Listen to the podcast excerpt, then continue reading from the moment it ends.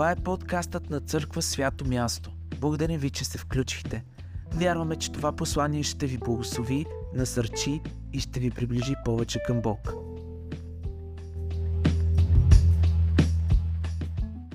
Много хубава глава. Не знам дали а, имахте време през тази седмица, всеки лично, да, да мине през нея, за да може днес Словото на Павел така доста да оживее вътре в нас.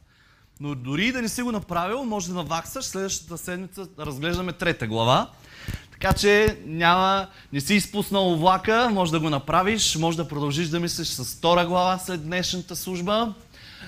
А, имаше интересно така наблягане, нещо, което на някой му е направило впечатление от първа глава за а, нелицемерната вяра.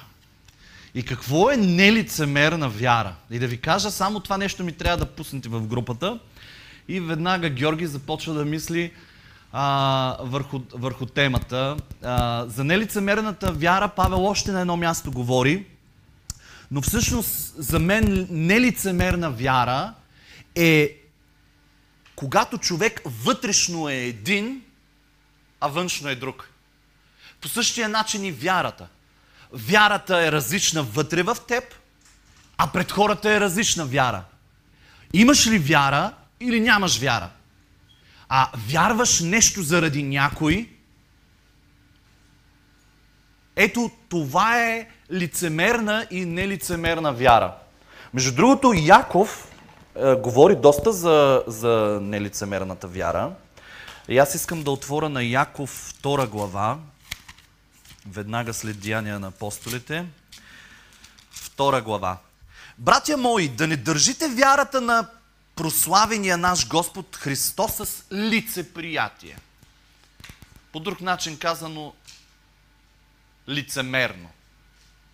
И какво има в предвид? Защото ако влезе в синагогата ви човек с златен пръстен и с хубави дрехи, а влезе и сиромах с зацапани дрехи и погледнете с почет към онзи, който е с хубавите дрехи и кажете, ти седни тук на добро място, а на сиромаха кажете, ти стой, ти стой там или седни до подножието ми, не правите ли различия помежду им и не ставате ли пристрастни съдии?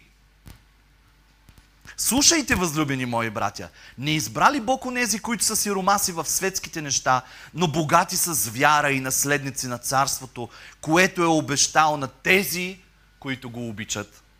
А вие презряхте сиромаха. Нали богатите ви огнетяват и те ви въвличат в съдилища? Нали те хулят почтенното име, с което се наричате обаче, ако изпълнявате царския закон според писанието, да обичаш ближния си както себе си, добре правите. Но ако гледате на лице, грях правите и от закона се осъждате като престъпници. В подкрепа на нелицемерната вяра. Или лицемерната вяра. Между другото, в Библията, в Новия Завет, има 22 пъти думата описание на вид вяра. Малка вяра, голяма вяра, естествена вяра, умствена, растяща вяра, пълна вяра, съвършенна вяра, мъртва вяра. Виждате ли, има, има, и, има и позитивни и непозитивни е, отношения. Нелицемерната вяра, е, празна вяра, суетна вяра, Аврамова вяра. Всичко това е в Новия Завет описвано, най-вече от Павел. Спасителна вяра, говореща вяра, извратена вяра. Не съм ви ги подредил под някаква форма, нали, просто ги изреждам. Безплодна или пасивна вяра.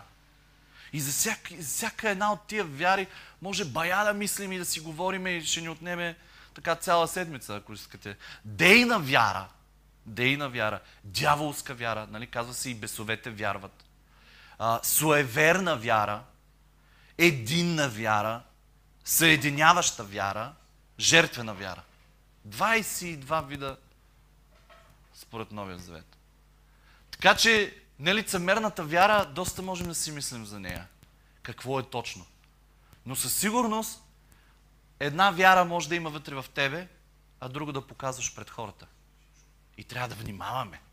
И трябва всеки един от нас да се изпитваме в това, когато видим някой, айде сега да отвори вратата а, известен човек. Нали? Как бихме реагирали? Между другото, идват често при нас известни. Така, отваря вратата и как бихме реагирали? По същия начин ли бихме му направили място, обърнали внимание, както на най-обикновен човек, който абсолютно не познаваме. А дай да не го наричаме така. Но просто някой, който абсолютно не познаваме, бихме ли станали, бихме ли се отнесли с него, бихме ли отишли на вратата веднага да го поздравим, просто защото е някой, който е дошъл в светилището на нашия Господ. Абсолютно в Божия дом трябва да имаме нелицемерна вяра и оттам да се заразява живота ни и в личния ни живот. Просто наистина да няма лицемерие вътре в нас. И затова сме си подарени едни на други, между другото, да си казваме, ако виждаме такива неща. И да си помагаме. Защото някой път може да се хлъзнеш без да искаш. Без да искаш. Добре? Втора глава. Структура. Втори, втора глава, първи стих. Заяквай в благодата. Втори стих. Предай благовестието на верни хора. От трети стих надолу. Павел ни разкрива три картини. На добър войник, на дисциплиниран спортист и на трудещ се земеделец. Три картини, с, с които прави метафори. От 8 до 13 стих. Умри с Христос и страдай за Него, така както в 8 стих дава пример с Христос го е направил. След това Павел като пример, как следва Христос. И след това запява един хим, като, като че ли му е любим хим на Павел, с който подкрепя всичко казано по-горе. И накрая започва да, изгрежда, да изрежда глупави въпроси, и, защ... и да, в които трябва да защитава и благовестието, и то по безспорен начин. Ако трябва да озаглавим цялата глава, бих я нарекал какъв трябва да бъде верният служител. Помните ли първа глава? Какво беше заглавието? Как го заглавихме? Примерът. Примерът. Правилният пример. И той дава правилни примери. Павел дава правилни примери на Тимотей с себе си, с Христос, с баба му, с майка му, с уни, унисифор, трудния за произнасяне, а, и му казва, следвай.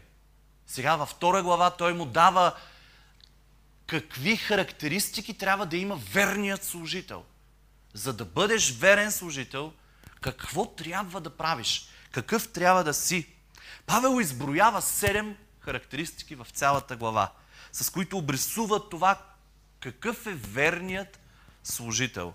Син, добър войник, състезател, земеделец, одобрен пред Бога работник, съд за почетна употреба, кротък, способен и търпелив Господен слуга. И сега започваме стих по стих да разглеждаме и да дълбаем в Божието Слово, така както много бих се радвал, ако се научим и го правим в личното ни време Намерихте ли Тимотей? Намира се по-към края на Библията. Второ Тимотей. След първо. а, така. Втора глава. И така, чедо мое, заяквай в благодата, която е в Христос Исус. И ако четеш сам, би ли подминал така бързо този стих и да отидеш на втори стих? Насърчавам те, не. Стой в стих едно и разчленявай думичка по думичка и мисли върху всяка една дума. И така, след като е дал примери на Тимотей, му казва и така, чедо мое, отново набляга на това, че чувства Тимотей като чадо. Някой, който иска да научи. Един баща иска на 100% да научи колкото е възможно на повече неща синът си, дъщеря си. А още повече, че това са последни, последни думи. Той знае, Павел знае, че ще бъде екзекутиран. И си заминава. И може и да остане няколко дни, но може и часове да има на земята. Затова той бърза да пише и пише с радост. Никъде в посланието не усещаме скръп. Усещаме притеснение и загриженост, че благовестието трябва да продължи след него. Но навсякъде тия прощални думи към Тимотей и към всеки, който би прочел тия думи, звучат с радост. Като че ли Павел го счита, както казва Яков, за огромна радост, че след малко ще бъде екзекутиран. Е, приятели, веднага го обръщаме към нас. Ние бихме ли дали живота си за нашия Господ до край? Дори и с цената да ни бъде отнет живота. Понякога вярваме в Господ и се наричаме Негови деца, само защото вярваме в Него. Но от време на време трябва да се замисляме каква е вярата ни. Вижте колко вяра има, колко вида вяра. Дълбока, истинска, небесна, в дълбочина. Ще отидеш ли в вярата си до крайност за Него? И в същото време да изпитваш радост, както Павел изпитва. Заяквай в благодата. Думата заяквай означава пробвал си и може би си се провалял, но отново пробваш и може би пак се проваляш, но отново пробваш. И в крайна сметка това е като тренирането. Заякването е процес на... А, а, заякването е следствие на процеса на трениране. Ти тренираш мускула и мускула заяква. По същия начин може да се, може да се проваляме в благодата, но трябва да заякваме. А аз си мисля, че всеки един спортист е имал и има своите трудни моменти. И Павел говори за страданията и за трудните моменти в предната и в тази глава продължава да говори. Всеки един, който тренира, има трудните моменти. Тогава, когато искаш да се откажеш на 100%. Помна, когато тренирах преди години, така се проснах на земята след едно, след едно вдигане на тежести и аз си казах, аз съм до тука. Да, ама треньора до мене казваше, не жоре, можеш още. И аз да, обаче ако не беше треньора до мен, нямаше да продължа. Ето защо имаме нужда от треньори в живота си. Имаме нужда от това да се събираме и да се учим на, на, на Божието Слово и на това някой да дойде по работа и ти каза, давай, продължавай, не се отказвай, смело напреде, нищо, че ти е трудно, ще видиш успеха, помисли си само за крайния успех и ще продължиш, имаш силата вътре в тебе, просто не се отказвай, можеш и още една, и още една, и аз така си представях, че не мога, че не мога, но накрая започнах и правих 30 лицеви опори една след друга. Аз началото две не можех да направя една след друга. Не ме изпитвайте сега колко мога да направя. Но тренираме в благодатта. Колко сме заякнали в благодатта. Колко, колко познаваме онова, което Христос е направил за нас. Доколко го разбираме и доколко се предаваме на Него. Дали сме като глезени дечица, в които си казваме Христос ни глези, ще ни прощава, и пак ще ни прощава, и пак ще ни прощава, и аз си стоя в грях, защото се ми харесва, защото си е моето нещо, защото съм свикнал да го правя. И това не е заякване, това е разплокване. Това е да стоиш и нищо да не правиш с а, живота, който живееш. Затова трябва да се замислим. Втори стих. И каквото си чул от мене при много свидетели, си го чул от мене. И аз и аз се замислям, а, като Христос с учениците. Той имаше време само с учениците, но имаше време, в които им говорише и пред множествата. И, и също така учениците чуваха много от нещата, които Христос говорише по време на през дните, в които беше сред хората. И сякаш и на тях самите говорише, но пред много свидетели. А по същия начин и Павел. Павел говореше по църквите, ама Тимотей беше там. По същото, в същото време имаше и много, имаха много лични моменти двамата, в които той му говореше и в същото време му е говорил и пред свидетели.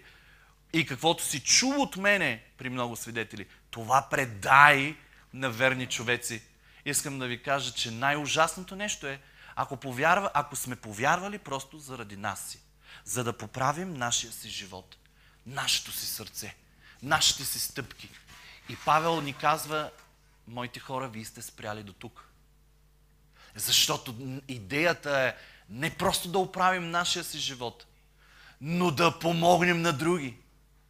Тоест, даже докато заякваш ти в благодата, докато ти заякваш в а, своя, своя си път към Бог, да започнеш да говориш на други.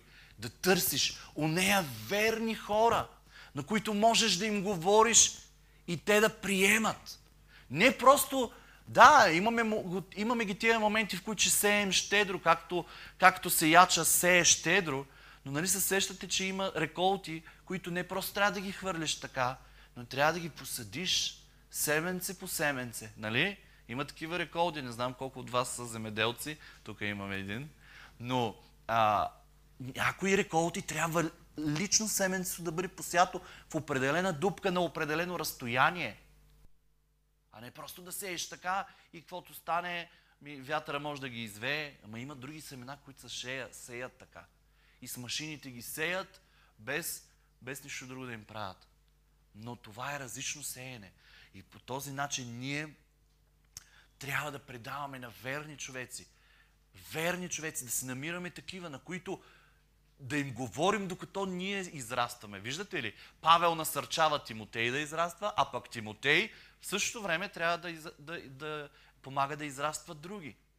Ето го този, този учителско-ученически процес, в който задължително трябва да участваме. Иначе сме спряли някъде по пътя. Иначе нищо не правим и сме като мъртво море, в което просто някой налива нещо вътре в нас и ние по никакъв начин не предаваме на други около нас. Трябва да сме способни, трябва да сме силни, още неща можем да измъкнем от този е, стих, трябва да сме постоянни, верни, за да приемем. И след това да го правим с другите хора.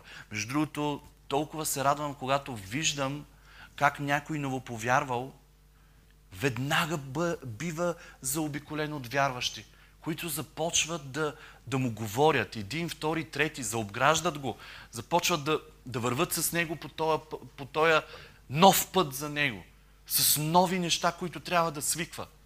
И ако новоповярвалия е сам, няма как да израсне. Той ще бъде точно като тези семена, които са, а, са отвеяни, а, изкълвани а, или пресъхнали. Има, имам, имаме работа. Не просто да ги доведем в църква, но работа с тях продължителна. Всеки един от нас. Както ние, които сме ги довели, така и хората, които са около нас. Всички заедно да се грижим за новоповярвалите. За да израснат. За да са способни един ден и те да научат други. Съучаствай в страданията, казва трети стих. Съучаствай в страданията, като добър войник на Исус Христос. Съучаствай в страданията. Тук гръцкият е много интересен, много хубав превод е между другото това. А, мисля, че е един от най-точните, който може да бъде, по начина по който може под най-цялостно да бъде преведена тая фраза. Съучаствай в страданията, но има още едно значение, което, което е в гръцкия и няма как да се преведе с едно изречение и да бъде разбрано, но има още едно значение. А вземи своя дял в страданието. Значи има свое нещо. Аз имам своя трудност, която трябва да издържа. Аз имам свой дял, който трябва да издържа. Аз имам, ти имаш, той има, всички имаме наши си страдания. Това, което аз преживявам, не може ти да преминеш през него. Но заедно тия наши страдания се съединяват с страданията на Тимотей, оттам на Павел и оттам на Христос. Така че нашите състрадания, ние се участваме по този начин в страданията на Христос. И всеки един от нас преживява трудности. Най-малкото това, че не те приемат, че те, те наричат странен, защото си вярваш, за това, че не си като тях, не правиш същите неща. дано да не правиш същите неща, защото ако правиш същите неща, както целият свят прави, не сме добър пример. И няма как е, да ви кажа, присъствал съм на разговор, в който невярващ човек задава на друг вярващ, който му благовества и който толкова много добре го познава и му е виждал така наречените кирливи ризи, а в един момент невярващия се обръща към него и му казва, ма ти ли ми говориш за този Бог? Ама аз никога не съм те виждал ти да правиш това. И да ви кажа, в такива ситуации искам да ме хване липсата. Това просто искам да изчезна някъде, защото ето за това ви казвам. Не дай си Боже да натисквате клаксони, да, изразяват, да се изразявате емоционално на кръстовище и този човек да вземе да се пръкне следващата неделя тук на събрание. И ти как би се чувствал? Ти, който, ти, който не си го нагробявал, а си искал да му извиеш врата. Как да, как да подходим следващата неделя с този човек? Ето защо трябва... Не, не ви го казвам като някой, който е светая светих. Абсурд. Но, но трябва да се замисляме както за поведението ни, както за това, което излиза от устата ни, начина ни на живот, постовите ни във Фейсбук и Инстаграм. Просто всичко трябва да съответства на нашия живот, защото един ден, когато заговорим на хората за Бог, те ще си кажат, ти живееш ли го това? Па ти правиш всичко, което аз правя. Аз всъщност, освен, че ходиш в неделя на църква, друго, всичко правиш, каквото и аз правя. Това е, това е недобър войник. Това е недобър войник за Христос. Павел рисува в следващите стихове три картини. Рисува три различни картини и описва задълженията на християнина в три картини. Още в този стих обаче започва и казва добрия войник на Христос. Добрия войник си има своите страдания. И се замислете. Начина по който войника тренира. Бива трениран. Не съм ходил в казарма, но съм чувал от всички останали, които са предишни поколения преди мен, какво е да си в казарма и как си трениран. Ти си трениран. Не можеш да излезеш на война и да държиш правилно пушка, ако не си трениран. Не можеш. И има трудности. И има ранно ставане. Чувал съм. И има, има всякакви трудности, които на войника му се къса душата. И, лошото е, когато на сила те правят войник. Нали? Но когато войника живее със сърце на войник, тогава кой, кой му казва как да воюва? Самото сърце, войнишкото му сърце, но то е обучено, то е минало през, през тия тренировки, той знае как и той би го правил с радост, а не поради онзи, който го е накарал. Иначе ще си минеш службата ти, ще, ще отидеш на война, ще се върнеш, но много, много често обаче не, не мислим. Тренировката е важна, защото тренировката свършва и започва реалния живот. И реалния живот е, свършва и започва тренировката. Те се, те се преплитат тия две неща. Да станем добър войник означава да минем през много лишения, да минем през много обучение и много тренировки. Това са свои трудности, това са трудностите на войника. Ама какво означава да си войник и какво означава да си добър войник? Това, там са различни титлите, нали? На развитие добър войник на Христос, той не се отказва в битката. Войника, ако е там на сила, е, ще е там наполовина, като наемник, да. Но ако е добър войник, той няма да спира някъде по пътя. Няма да се отказва в битката. Той се бие до край. Добрия Христов войник бие ли се до край? Да. И ние на това сме призовани. Добри войници за Христос. Битката е спечелена. Ти си от към правилната войска. Ти си от към побеждаващата страна. Но има битки. Войната е спечелена, но битки има, в които всеки един от нас трябва да участва. Като добри войни. Но знаейки, че войната е спечелена. Крайната цел е победа над врага. И ние трябва да се бием обаче като добри войници. Днешното, днешното християнство търси спокойствие. Днешното християнство а, иска откровения. Днешното християнство иска нови, нови неща, откровения, лесно. Как лесно да си 7 стъпки, 10 стъпки, как да достигнем, да станем по-успешни и така нататък. Търсим лесното християнство. Лесното християнство, лесно християнство обаче няма. Ето така се пълнят и много църкви в които им само се насърчават хората, само се насърчават хората и хората стоят с греховете си вътре, без никакво разбиране, без никакво израстване. И не дай се Боже основи да се разклатят на този дом. Цялото общество няма да чуе за Бог. Няма да иска да чуе за Бог. Защо? Защото ще бъдат разочаровани и от хора, но и от Бог. Ама Бог не им е бил проповядван правилно. Не си бил трениран правилно. Трябва да бъдеш трениран като войник, така че да ти хареса да бъдеш войник, а не на сила. Да ти хареса да бъдеш войник. Не Христос да ни глези. Дай ми нати. Дай ми нати. Заведи ме, завеждам те. Това е това е неправилно. Това е друг Христос. Това не е библейския Христос. Добрия войник се бие от името на Христос, преживява всичко, което той е преживял, както и страдание за него. Божието царство се взима на сила, а не на тепсия, както по-рано в седмицата ви писах. То се взима на сила. Биеш се. Водиш личните си битки.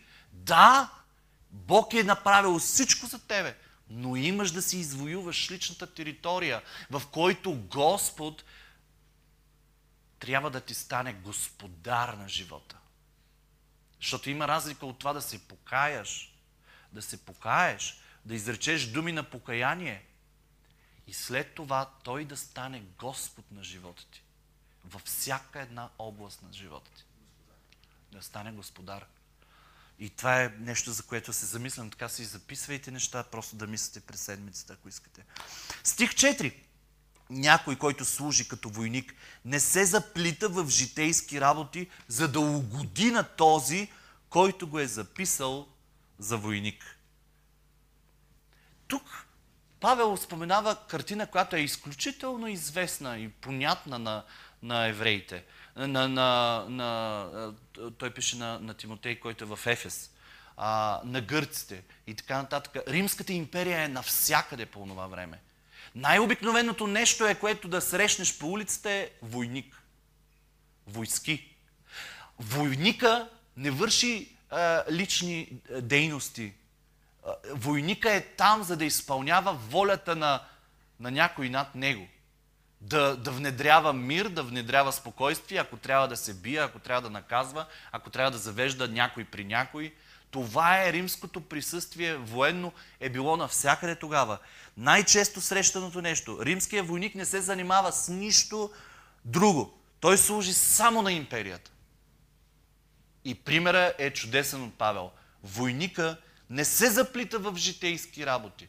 Той е войник в, на улицата, в града, в селото, в, а, в Рим, навсякъде, в провинцията. Той е войник навсякъде. Той не се вплита в житейски неща на ежедневието. Такъв трябва да бъде и верния християнин. Верния християнин. И преди да вземем примера за всеки един от нас лично в нашия си християнски живот, да бъдем да бъдем войници, които не, не, не са разсейвани от житейски неща, да се, да, нека да не забравяме, че всъщност Павел говори на Тимотей. Първия слушател е Тимотей. Човека, на който пише автора е Тимотей, който е презвитер, който е пастор, поставен на, дадена, на дадено събрание да отговаря за него. Тоест, той говори на някой, който е в служение за други хора – и преди да го вземем за нашия си живот, примера е за това как ние служим на другите. като добри войни. Как служим ние в нашето служение? Поели сме дадено служение, стоим в дадено служение. Как ние служим? Служим, защото ни е дадено да служим, дадено ни е служението и ние служим там. Или просто не се заплитаме с житейски неща до такава степен, че те да изместват нашето служене. Тук искам да ви дам пример с, с нашия живот с Галя. Във времето, във времето за нас служението е най, едно от най-важните неща в живота ни. Ние нямахме, ние работихме други работи и служихме. След това само служихме, след това решихме и да служим, и да развиваме бизнеси. И а, чували сме дори обвинения срещу нас, че ние сме зарязали служенията и сме, и сме се впуснали в бизнеси. Само искам да ви кажа, че в, в, в, предната ни църква сме държали пет служения по едно и също време и развивахме бизнес. Днес имаме наша църква, продължава да, продължаваме да имаме бизнеси, фокуса обаче е един. И никога бизнеса няма да измести служението. Никога други приоритети, които са по-надолу, няма да изместят служението. Ние знаем какво е да си верен служител, да си войник, да си като куче. Ти просто си там и служиш. Не само трябва да служиш, но ти, го, ти служиш с цялото си сърце. Забравяш за умора, забравяш за недоспиване. Ти си там. Ако трябва, дори си пръв в събранието. Служиш вярно, като истински войник на службата. И всичко останало остава на зарен план. Това тук веднага се сещам за думите на, на Исус, който казва, никой, който е сложил ръка на, на, на ралото и гледа назад, не е достоен за Божието царство.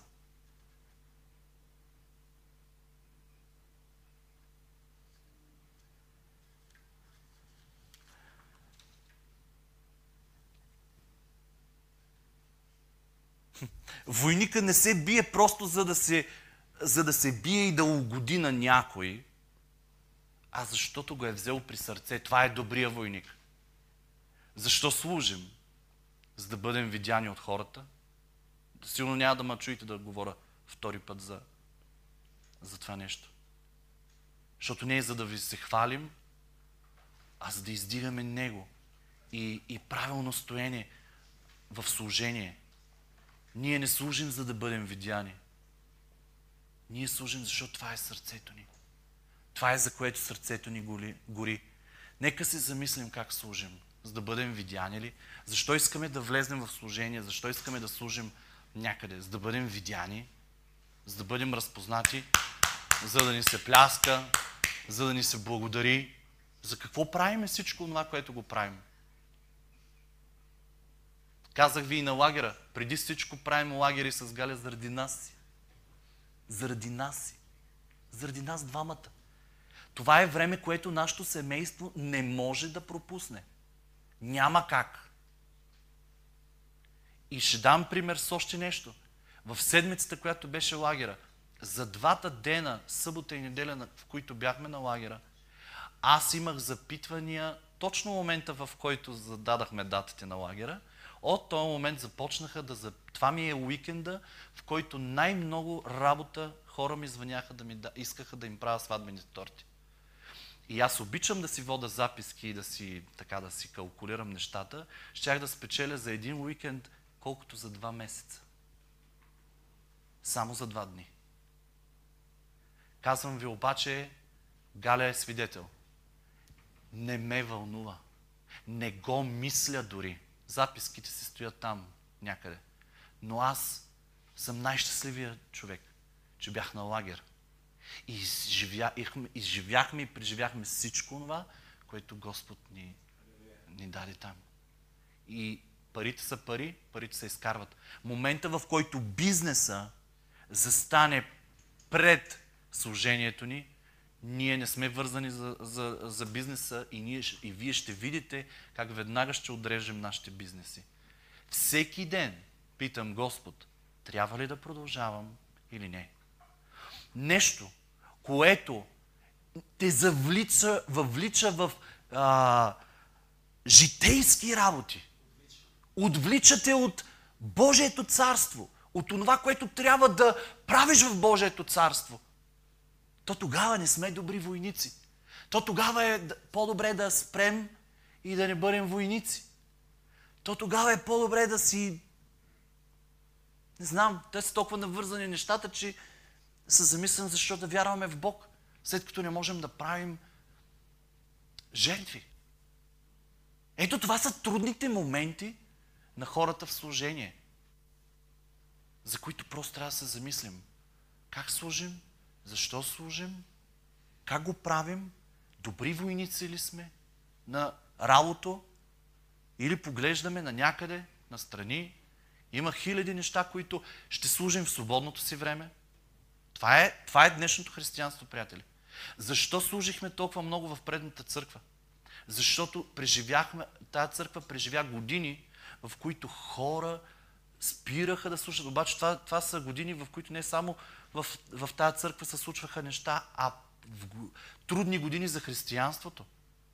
Преди да служиш, беше, беше привилегия. Редяхме се на опашки, за да ни сложат в служения. Един път на месец да служиш, целият ти месец е различен. Обаче дойдоха години, в които хората се пресяваха, пресяваха, започна света да дърпа други, другите и започнаха хората да нямат това и да, и да служат в свободното си време. Света навлезе толкова много в сърцата ни, че започнахме да служим само тогава, когато ни е свободно. Е, Павел за друго християнство говори. За друго радикално служене. Човека си тръгва от земята и пита, има ли кой да поеме моята щафета? Има ли някой, който дързостно, безотказно, смело, без да се страхува, без да спира някъде по пътя, да прави невъзможната миля да, върви, да, да изминава, да се нарече добър войник, да се нарече добър замеделец, да се нарече добър спортист? Някой, който да предаде щафетата на други. И си представете, ако трябва да, да предадем огън на някой друг. Десетки пъти съм чувал да казват младото поколение, младото поколение, те, те да направят това. Ама ти, ти, предай ти на младото поколение огъня, за да могат те да бъдат запалени, така че да предадат на следващите поколения. Какъв огън? Откъде да си го измислят?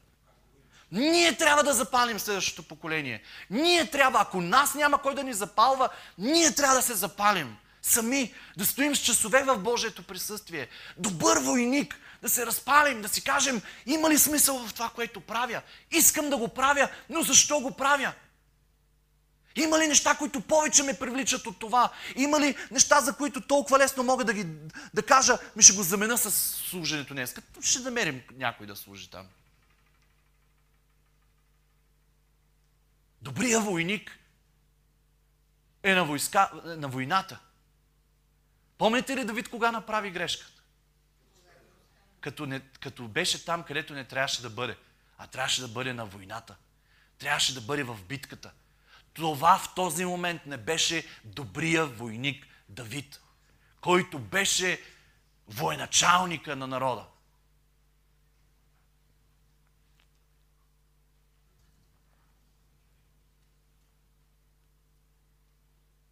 Знаете, че Павел се занимаваше с производство на палатки, нали? на тенти за сянка, шатри. Но никога не го правише и това да заеме основния му фокус и да каже, ми ще отида еди кога си да, да пътувам, защото трябва да продам палатки за това пътуване. Не. Той го правише в свободното време след служенето, между служенията оставаше в дадени градове и освен да си говореше с хора, той се изаделяше и правеше палатки, шатри. И труд, и, и благовестие. Труд и благовестие. Труд и благовестие. Нека да бъдем бързи да отсяваме неща в живота ни, които могат да ни заплитат в житейски работи. И да изпитваме всеки ден ума си, сърцето ни къде е. И да стоим здраво за Божието царство. Защото Словото казва, първо търсете Божието царство и всичко останало ще, ще ни се прибави. Толкова добре го знаем и го рецитираме, но когато ни дойде ха, когато ни дойде в живота, какво правим, кое избираме?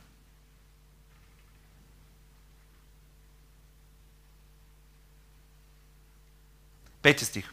И ако някой се състезава в игрите, не получава венец, ако не се е състезавал по правилата.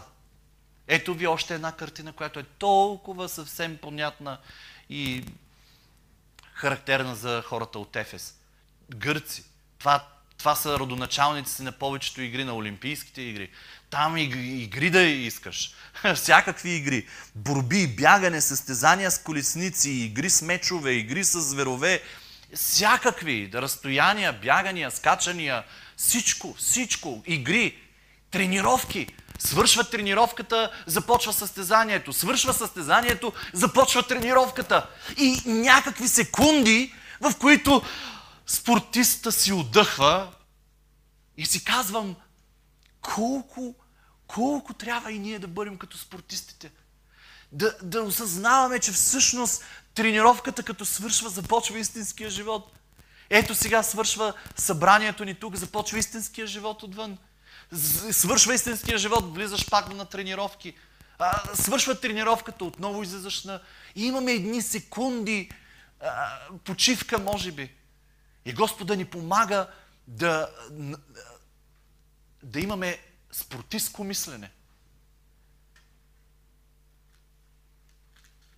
Трябва да се състезаваме по правилата. Само този, който, който, който играе по правилата, той може да спечели състезанието. Който играе и шмекерува, бива изхвърлен от състезанието. Не може състезателя, спортиста да съкрати трасето. Ние не можем да съкратим нищо от онова, през което ще трябва да преминеме като спортисти, като християни. Има неща, които не знаем и слава на Бога, че не ги знаем. Че не знаем живота си, защото ще се оплашим. През какво ще трябва да преминава всяко наше ежедневие. И добре, че не знаем. Но ако не сме тренирали, няма да знаем как. Шести стих. Само трудещият се земеделец трябва пръв да вкуси от плодовете. Само трудещият се. Значи има и не трудещи се. Има и ни такива мързеливи земеделци. Между другото, моето име означава земеделец. Георги. Земеделец. И да ви кажа, не случайно, между другото, името върви със значение. Така аз имам голямо влечение към земеделието. Много, всичко това ми е много интересно. А, земеделеца Значи той може да е лесен земеделец и къща да му е пълна с трева, нали? Там двора. Но, но може и всичко да е изрядно. Добрия земеделец какво казва? Пръв вкусва от плодовете. Плодовете са за добрия земеделец. Не за ония, които седат на три стола и също правят нещо по градината, обаче първи да искат да... Няма да забравя никога, когато дядо ми ме направи на две стотинки, когато беше насъдил едно ново дръвче и ябълка, не знам си какъв вид, ма тя беше разкошна на виждат, разбирате ли? Само една, ама е такава грамадна. И това му беше първия плод. И аз се изядах в градината. И той дойде и направо не мога да повярва какво ми чу главата тогава, после ме и прегръща. Нали? Но, но чух наистина тия думи от земеделеца, който очаква цяла година да пробва сорта хубав ли е или да го разкарва от градината. А то е пораснало дори. Години са минавали, за да изчака плод, това дръвче да даде плод. И аз замина... Даже не му оставих една капка, не му оставих. Беше ми толкова неудобно. Но осъзнах тогава какво е добрия земеделец, трудещия се земеделец да пробва, да пробва първите плодове. Важно е, важно е за да получи цялостната картина на градината, той трябва да пробва. Той трябва да пробва. Съвсем нормално е първите плодове да са за него.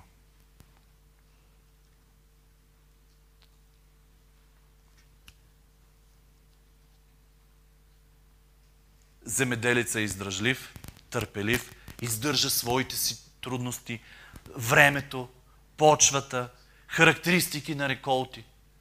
Нещо съвсем различно от, от спортиста. Но пак негови си трудности.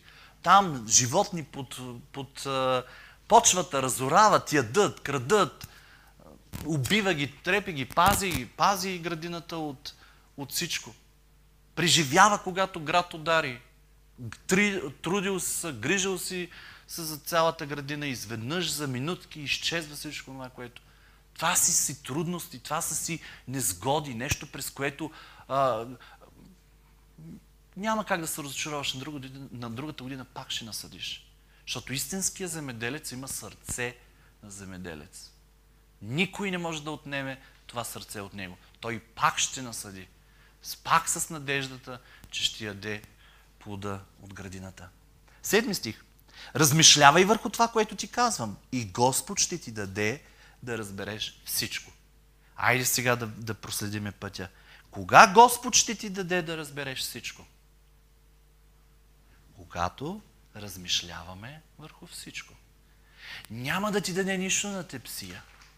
Няма да ти даде нищо, няма да ти даде откровение така от свише, ако всъщност не се интересуваш от това откровение. На, на кой ще даде от правилното откровение? На този, който очаква това откровение. Който иска това, размишлявай върху това, което ти казвам. И като че ли сякаш слага, а, прави епилог на всичко това, което е говорил преди това, за да започне нова тема, но като че ли започва и новата тема, като казва, аз сега размишлявай и върху това, което ще ти кажа и Господ ще ти помогне да разбереш всичко. Осми стих. Помни Исус Христос от Давидовото потомство, който възкръсна от мъртвите според моето благовестие. Помни Исус Христос от Давидовото потомство. Значи за нас може да са просто някакви думи, Исус Христос знаем кой е, от Давидовото потомство, но за евреите, за евреи на Тимотей е много важно че Христос има еврейско потекло и не само еврейско потекло, ами Дави, от Давидовото племе. Защо? Защото там са обещанията, че от Давидовото племе ще изникне отрасъл, ще дойде Месията, който ще ги избави. И да ви кажа, Месията, освен, че ще се появи, той трябва да бъде и разпознат. Как ще бъде разпознат? Първо трябва да е от Давидовото потомство. След това трябва да възкреси човек. Това е в еврейската традиция. За да бъде разпознат като Месия, той трябва и да възкреси човек. Христос не само се ражда в Давидовото потомство. Той не само възкресява човек. Той няколко човека възкресява. На всичкото отгоре накрая сам възкръсва. И вижте колко стават силни думите на Павел. Помни Исус Христос от Давидовото потомство, който възкръсна от мъртвите според моето благовестие. Важно е и думите, с които той завършва. Моето благовестие. Защо? Павел, спомнете си, той не беше от учениците. Павел не беше сред учениците, когато Христос беше на земята. Всичко това, което Павел започна да вярва, беше по откровение на Христос. И аз съм насърчен, защото има поне един човек, който след Христос е живял и който може да получи толкова много откровение за този Бог, който е живял по лицето на земята. И аз съм обнадежден, че и аз мога да получавам откровение. Самия Павел го каза, купнейте, купнейте. Така е. И Павел продължава дейността на апостолите. Даже надминавал много в дадени области това, което те са правили.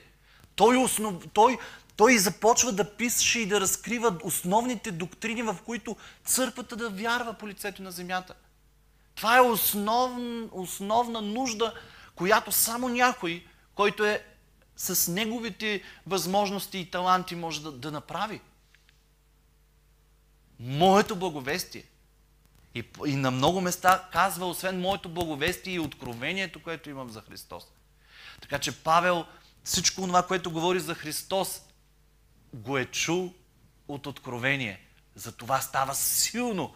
И затова нашето благовестие трябва да е силно, приятели трябва да имаме и да копнеем за ежедневни срещи с нашия Бог, в които да получаваме откровения и ние да заливаме хората около нас с, свежа, с свежи неща, с истинско, богослов... с истинско благовестие. Не просто прочетено от тая книга, не просто научени от нещо в църква, но истински взаимоотношения с този Бог, в който вярваме.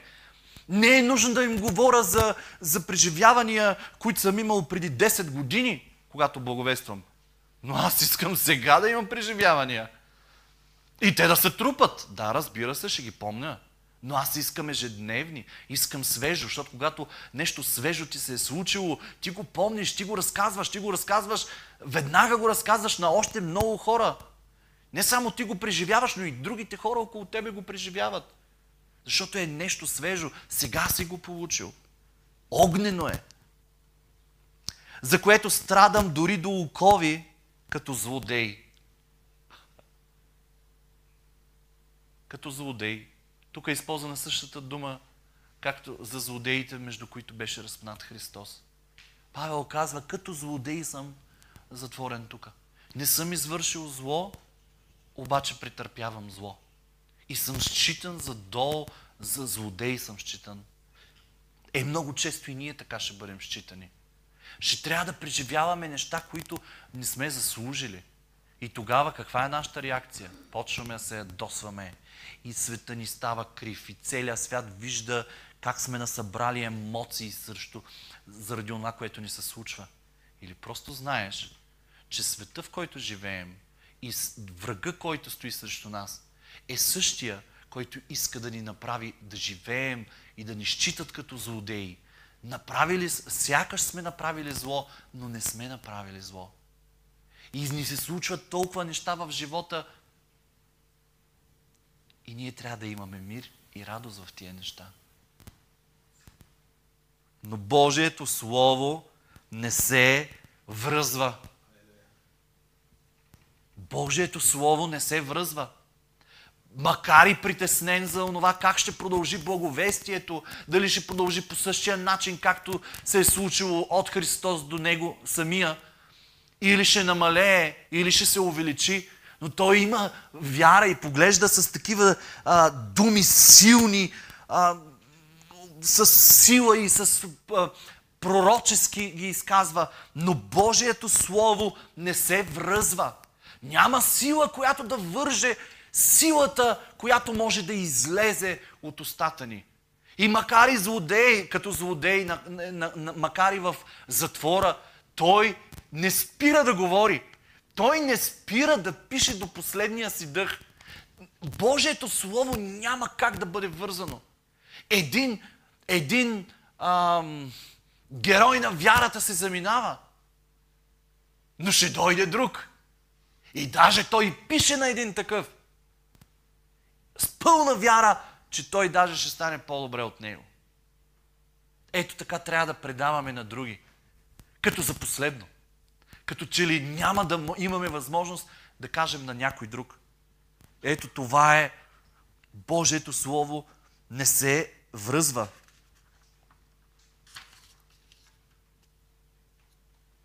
Стих 10. Затова аз, аз всичко издържам заради избраните – за да получат и те спасението, което е в Христос Исус, заедно с вечна слава.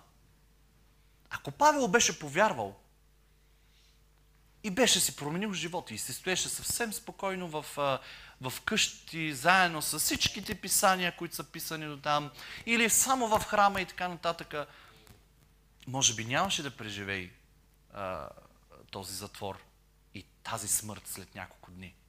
Може би.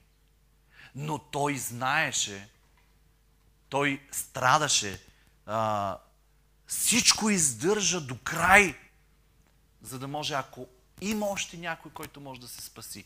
Ако мога да науча още на нещо, някой на който да предам, още и още, още и още. Затова последните му думи са, са към, към ученика, който е пастор в дадена църква. За да може той да бъде научен до край и той да може да научи други. Това е единствената възможност на Павел и той се възползва от нея. Заедно с вечна слава. До край издържа. Казва, пътя свърших, вярата опазих, а сега за мен венецът на живота ме очаква. Вечната слава. 11 стих. Вярно е това слово. И започва да пее песен. Вижте, това е в кавички и тук богословите са единодушни, че това е била песен, защото той той я споменава на още две места в Римляни и в Първо Коринтияни, същата песен, същите думи, абсолютно същото нещо. Сякаш му е любима песен. Нима всеки един от нас си няма любима песен. Песен, която да те насърчава в даден момент. Той изговаря думи на насърчение, на предизвикателство, сам е в затвора, а, говори му за, за такива дълбоки истини и накрая запява песен. Накрая изговаря, записва тук песен, която като че ли да подкрепи всичко това, което душата му е казала и изговорила. Песен, която да потвърди и да насърчи също и Тимотей. И явно Тимотей я знае тая песен, затова просто двамата си я запяват по различно време. Един е в затвора, после я чува и оня си я запява. Мога да си представя сълзите в очите им по време на това дълбоко поклонение, на мястото на трудност, на мястото, където знаеш, че умираш и да пееш, защото ако сме умрели с Него, той ще живеем с Него. Силни думи. Ако устоим, той ще царуваме с Него. Ако се отричаме обаче от Него, и вижте сериозността на думите в тая песен, и Той ще се отрече от нас. Ако сме неверни, насърчението обаче ще остава верен, защото не може да се отрече от себе си. Защото когато е казал нещо, той го прави. Той казва и става. И неговата природа е, когато каже нещо, да го изпълни. И ако той ни е дал обещания, а те не се случват, означава, че той се отрича от себе си. Силна песен, силни думи. Ако ние разглеждаме живота си, можем ли да се сетим за нея моменти, в които се срамуваме от Него? Срамуваме се от Него, че вярваме в Него. Да не бъде. Да не бъде, но да заякваме и в това. Да заякваме и в това, че няма да се срамуваме от нашия Бог и от вярата ни. Колко пъти замълчаваме, че сме християни и че чуваме за проблемите на хората и ние си замълчаваме, че всъщност само Бог може да им помогне за тия проблеми. Аз лично бях изобличен на няколко пъти, съвсем наскоро – как просто премълчах.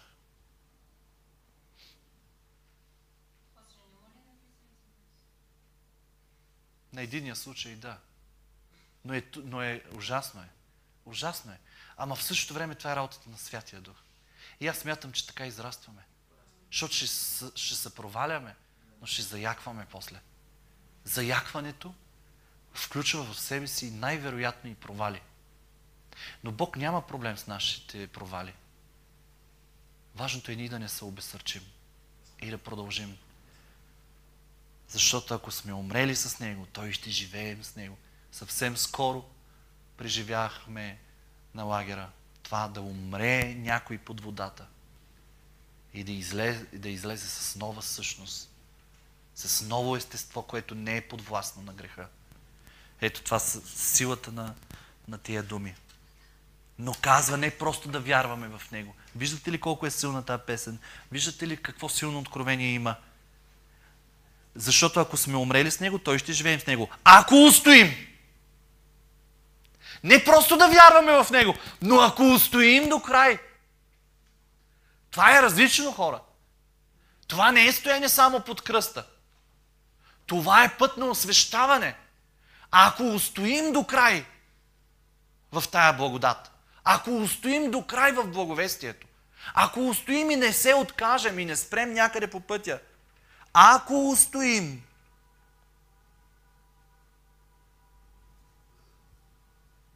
сякаш чуваме думите на Христос, а, а който устои до край, той ще бъде спасен. Който устои до край, той ще бъде спасен. Казвайки този пасаж, сякаш се сещаме за думите на Христос. В онзи ден мнозина ще ми кажат, Господи, Господи, не в Твое ли име извършвахме много чудеса? Да, те са извършвали много чудеса, но някъде са спряли по пътя. Някъде нещо е станало в живота им. Не са устояли до край. По начина да живеят, по който Христос иска. С чисто сърце, с чисти мотиви и с силна и нелицемерна вяра. Но в, не в Твое ли име извършвахме много чудеса, тогава Той им, ще им заявя, махнете се от мене, аз никога не съм ви познавал. Не искам да ги чувам тия думи. Не искам да чувам тия думи в ушите си, в който и ден да е било. Аз го познавам. Аз съм готов да дам живота си за него.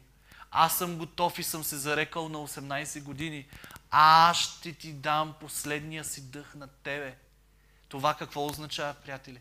Че аз трябва да бдя над отговорността, която съм поел и над завета, който съм направил с моя Господ и да устоя до край.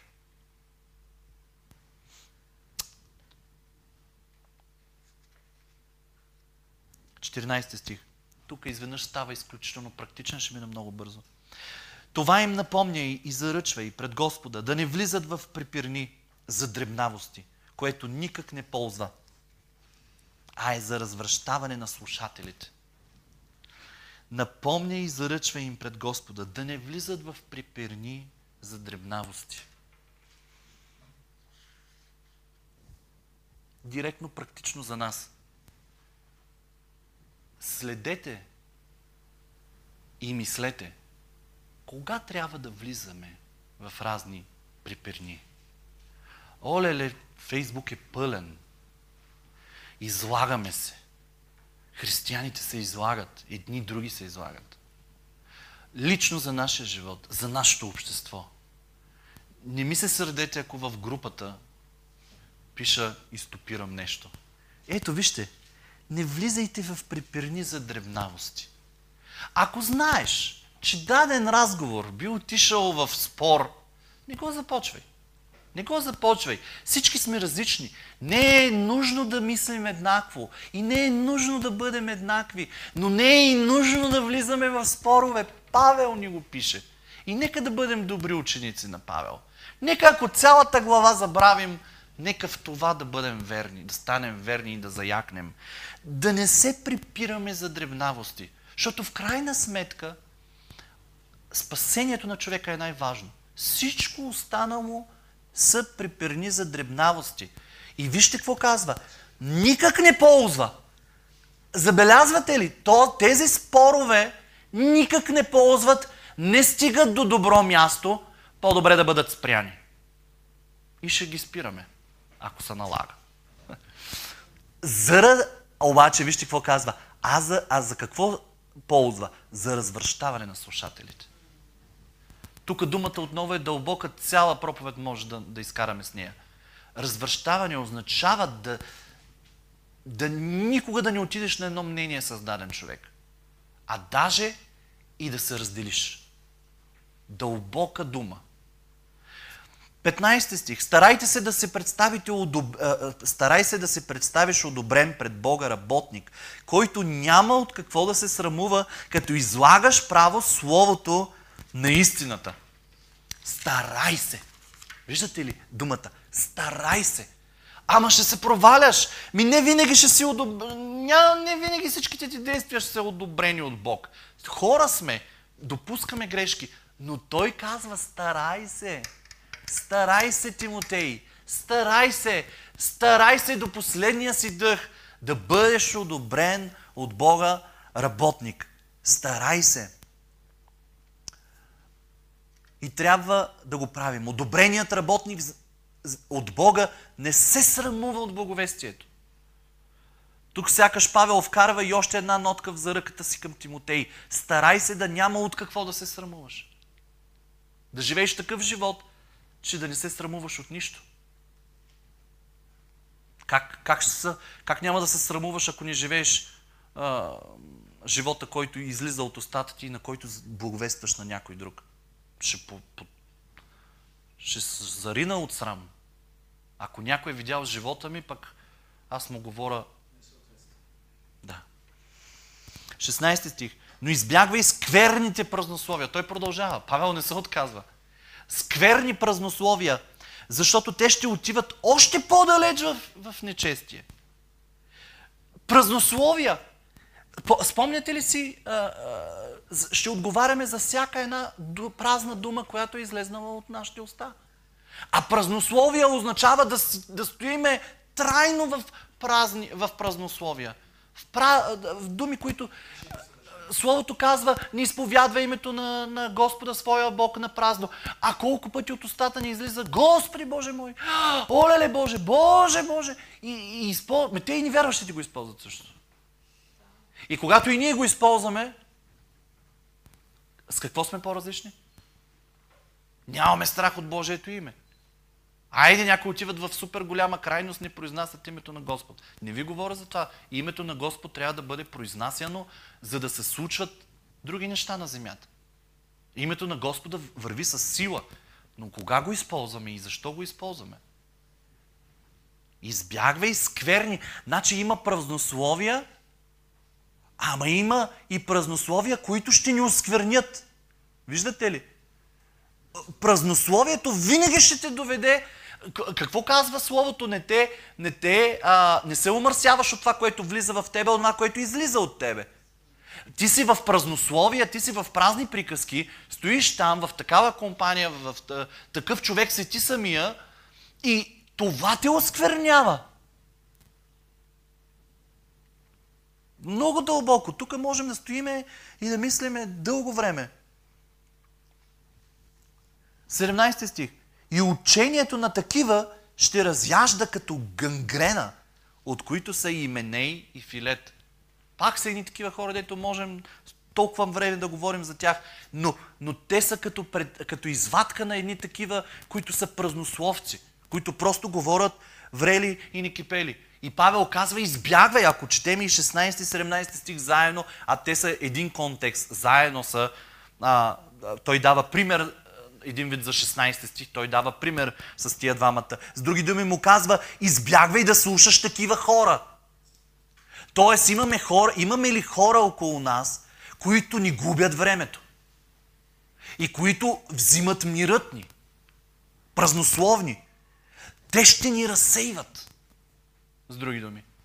Бягай от такива хора. Избягвай такива хора, не ги слушай. А,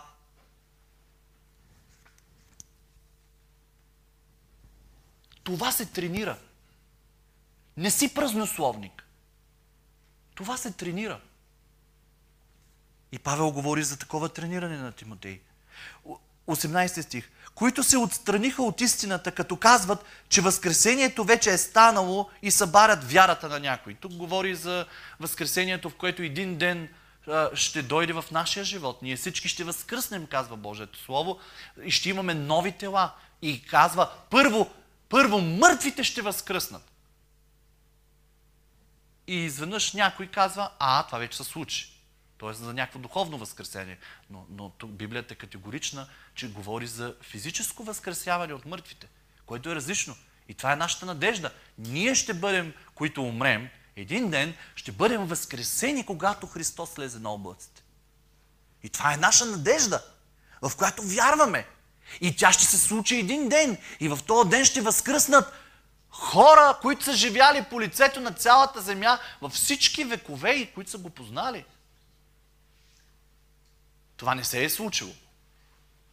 И ето, тия хора са вярвали в това. 19 стих. Но твърдата основа, положена от Бога, стои като има този печат. Господ познава своите си. Е, искам да имам такъв печат на лицето ми. И искам да усещам този печат, думите на който са Господ познава своя си Жоро. Господ познава. Това да ви кажа благодат. Това е мир. Той познава всичко, което аз не мога да позная от себе си.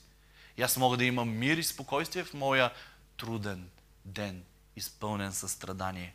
Всеки, който изповяда Господното име, да отстъпи от неправдата. 20 стих. А в един голям дом съдовете не са само златни и сребърни, но и дървени и пръстени, пръстени, пръстни. И едни са за почетна употреба, а други за непочетна.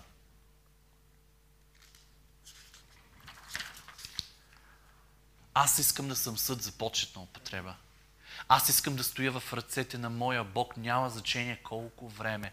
Ако ще целият ми живот да бъде отнет, да бъда научен и да бъда извайван, за да изживея един месец в пълната му съвършена воля за мен на земята. А да, Авраам и Сара трябваше на какви години да родат детето си? За да бъде изпълнена Божията дума в живота им. Бая време си чакаха. Почти им минаваше живота и вече можеше да, да спрат да вярват, а, а, а бяха и поспряли да вярват. Бяха тръгнали и двамата да мислят в посоки как да, да направят Бог, да изпълнят на Бог обещанието. Бързаме ли ние да изпълняваме нещо? Или чакаме живот си, стоиме. Каква глина сме? Такава, дето подскача в ръцете на, на, на Бог. Абсурд. Не, няма как. Глината стои в ръцете на гранчаря. И той прави с нея каквото иска. Аз искам да съм съд за почетна употреба. И вижте какво казва в 21 стих. И така, ако някой очисти себе си от тези заблуждения, той ще бъде съд за почетна употреба. Аз трябва да изчиствам себе си, за да бъда под, за почетна употреба. Не, не, не Господ да го прави за мене. Аз. Аз трябва да изчиствам себе си. Разбира се, чрез Святия Дух. Аз сам от себе си нищо не мога да направя. Но, но да очиствам себе си от всякакви заблуждения. Той ще бъде съд за почетна употреба. Осветен съд, полезен съд, приготвен за всяко добро дело.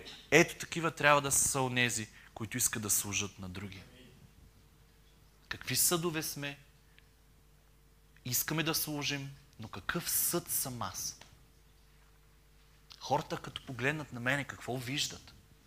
Сърце, което служи или просто някой, който нещо върши. Разпознават се тия неща.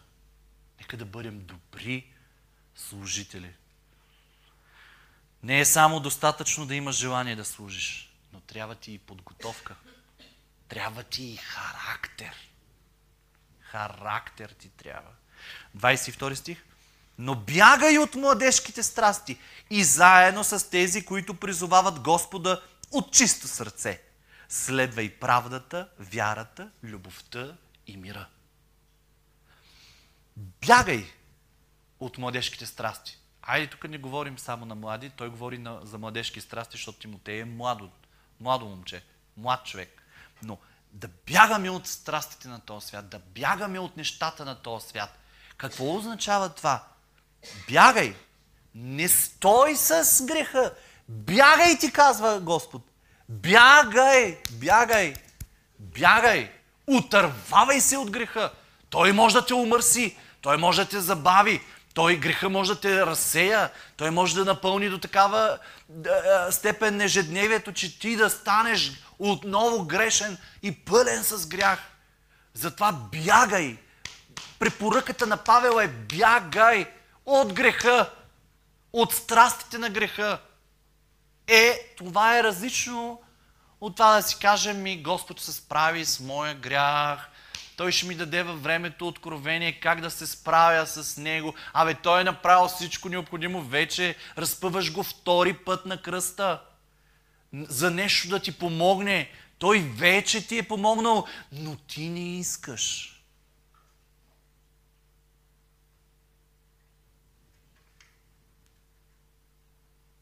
Бягай. И какво казва? Заедно с тези, които призовават Господа, следвай. Заедно с тези. Не стой сам. Не стой сам. Както някои имат обичай да правят, каза Павел на друго място. Не стой сам. Заедно с тези, които призовават Господа, следвай. Какво да следват? Правда, вяра, любовта и мира. Кое е правдата, вярата, любовта и мира? Само едно липсва в случая. Радостта. Кои са тези неща? Правда, вяра, любов, мир. Това е Божието царство. Това е Божието царство. Тоест, заедно с тези, които призовават Господа, следвай Божието царство. Бъди в Божието царство.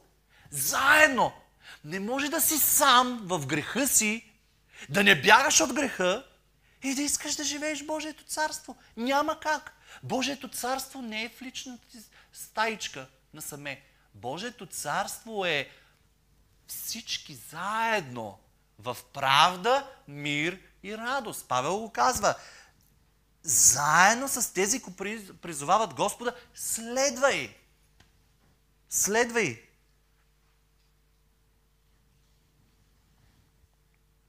Силно е това. Очиствайте себе си и заедно. Това са думите на Павел. Ако трябва тия няколко стиха да ги съкратиме в няколко думи, но това е много лесно. Просто обаче трябва да отделяме време и да го правим.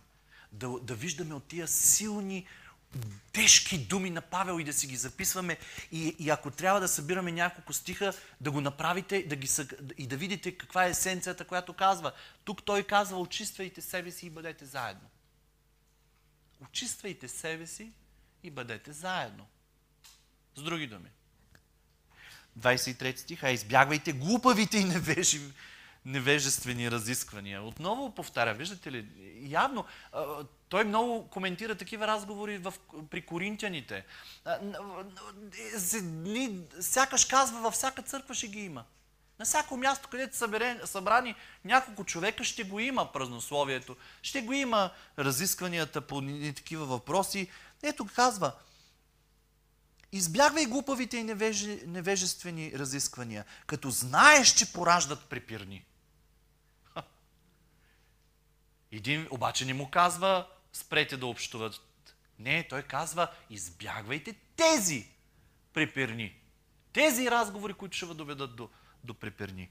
Затова трябва да се стопираме на време, за да, за да живеем в мир и за да, няма, за да имаме разбирателство. А Господния слуга не бива да се препира. Тупш. Избухна. А Господният слуга не бива да се препира. И сега се замисли. Препираш ли се? Държиш ли на своето си, на своята си идеология и заливаш всички останали? Не си Господен слуга и не искам да ти го казвам и го казвам с болка, но Божието Слово е в ръцете ни, за да изобличава за грях и да ни довежда до святост. И да ставаме такива, каквито трябва да бъдем. Ако искаш да си Господен слуга, днес си стръгни с откровение. Не бива да се припираш. Но трябва да бъде Господния слуга кротък към всички. Ох, майко. Тук, тук, тук, тук много случаи биха ми излезнали в моята глава за мене си. Крот, кротък, кротък към всички. Способен да получава и да бъде търпелив. Значи, ето пак да изясним с едно изречение. Какво е Господния слуга? кротък и търпелив. И още нещо. Избягващ препирните. Кротък, търпелив и избягващ. И трябва да порасне в тия неща. Може две да имаш. Едно да си слаб. Там трябва да станем силни. Заяквай заяквай. И вижте, Павел е уникален. В една глава, затова ви казах е, с моливчето и химикала, пишете си неща, които са важни, големи, които се повтарят. Тук има и действия, за които Павел предизвиква. И гледайте сега. Заяквай. Цялата глава съм ви ги извадил. На втора глава. Заяквай. Предай. Съучаствай. размишлявай, помни, напомняй, заръчвай, старай се, бягай, следвай. И сега в този стих избягвай. Ма дайте си ги да пишем тия думи и да си ги държиме известно време пред нас, пред очите ни. Силни думи, дълбоки думи, израстващи всъщност. Нещо, което ще ни накара да израстваме. Приключвам.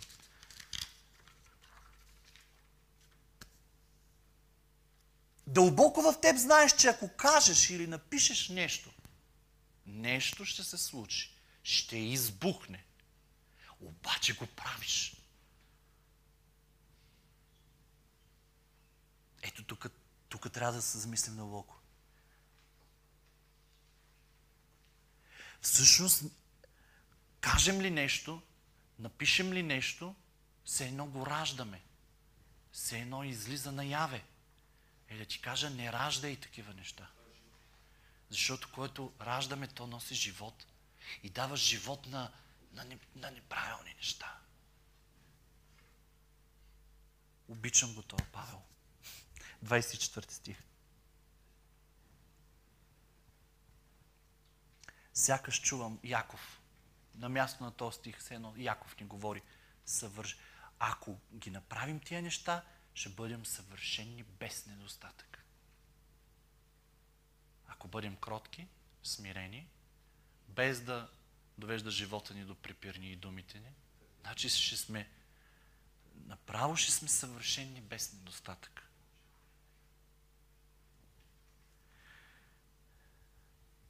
Други думи на Павел. За всички станах всичко. Да по всякакъв начин да, се, да придобия няколко.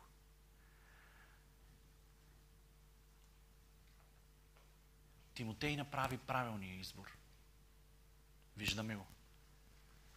Издържа, както Павел издържа пътя. Вярата опази, както Павел я опази. Създаде ученици, както Павел създаде верни и способни да предадат и на други, той направи избора си и даде живота си за Христос. Той умира като мъченик. Какъв избор ще направим ние? В първа глава Павел ни казва изреждани примери, примери, примери, примери. Във втора глава ни казва, ако искаш да си верен служител, ако искаш да служиш, ако се захванал за работа, трябва да бъдеш това, това, това, това, това, това. През цялата глава ни изрежда думи, с които напредизвиква и накрая завършва.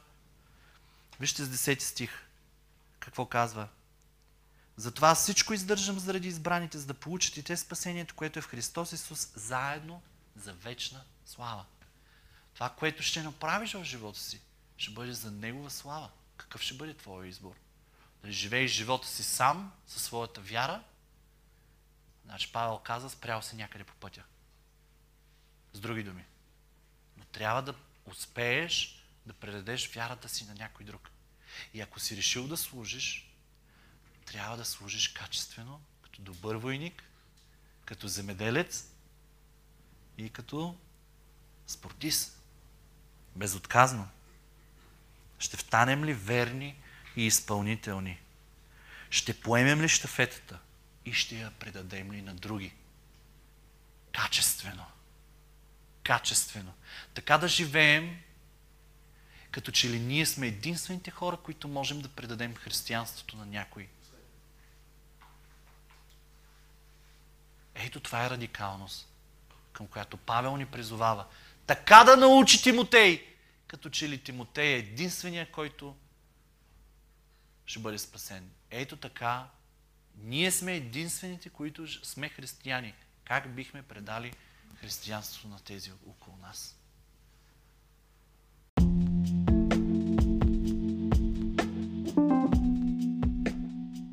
Благодарим ви, че се включихте. Повече за църква свято място може да разберете като посетите сайта ни holyplace.church или просто посетите някой от социалните ни канали. До нови срещи!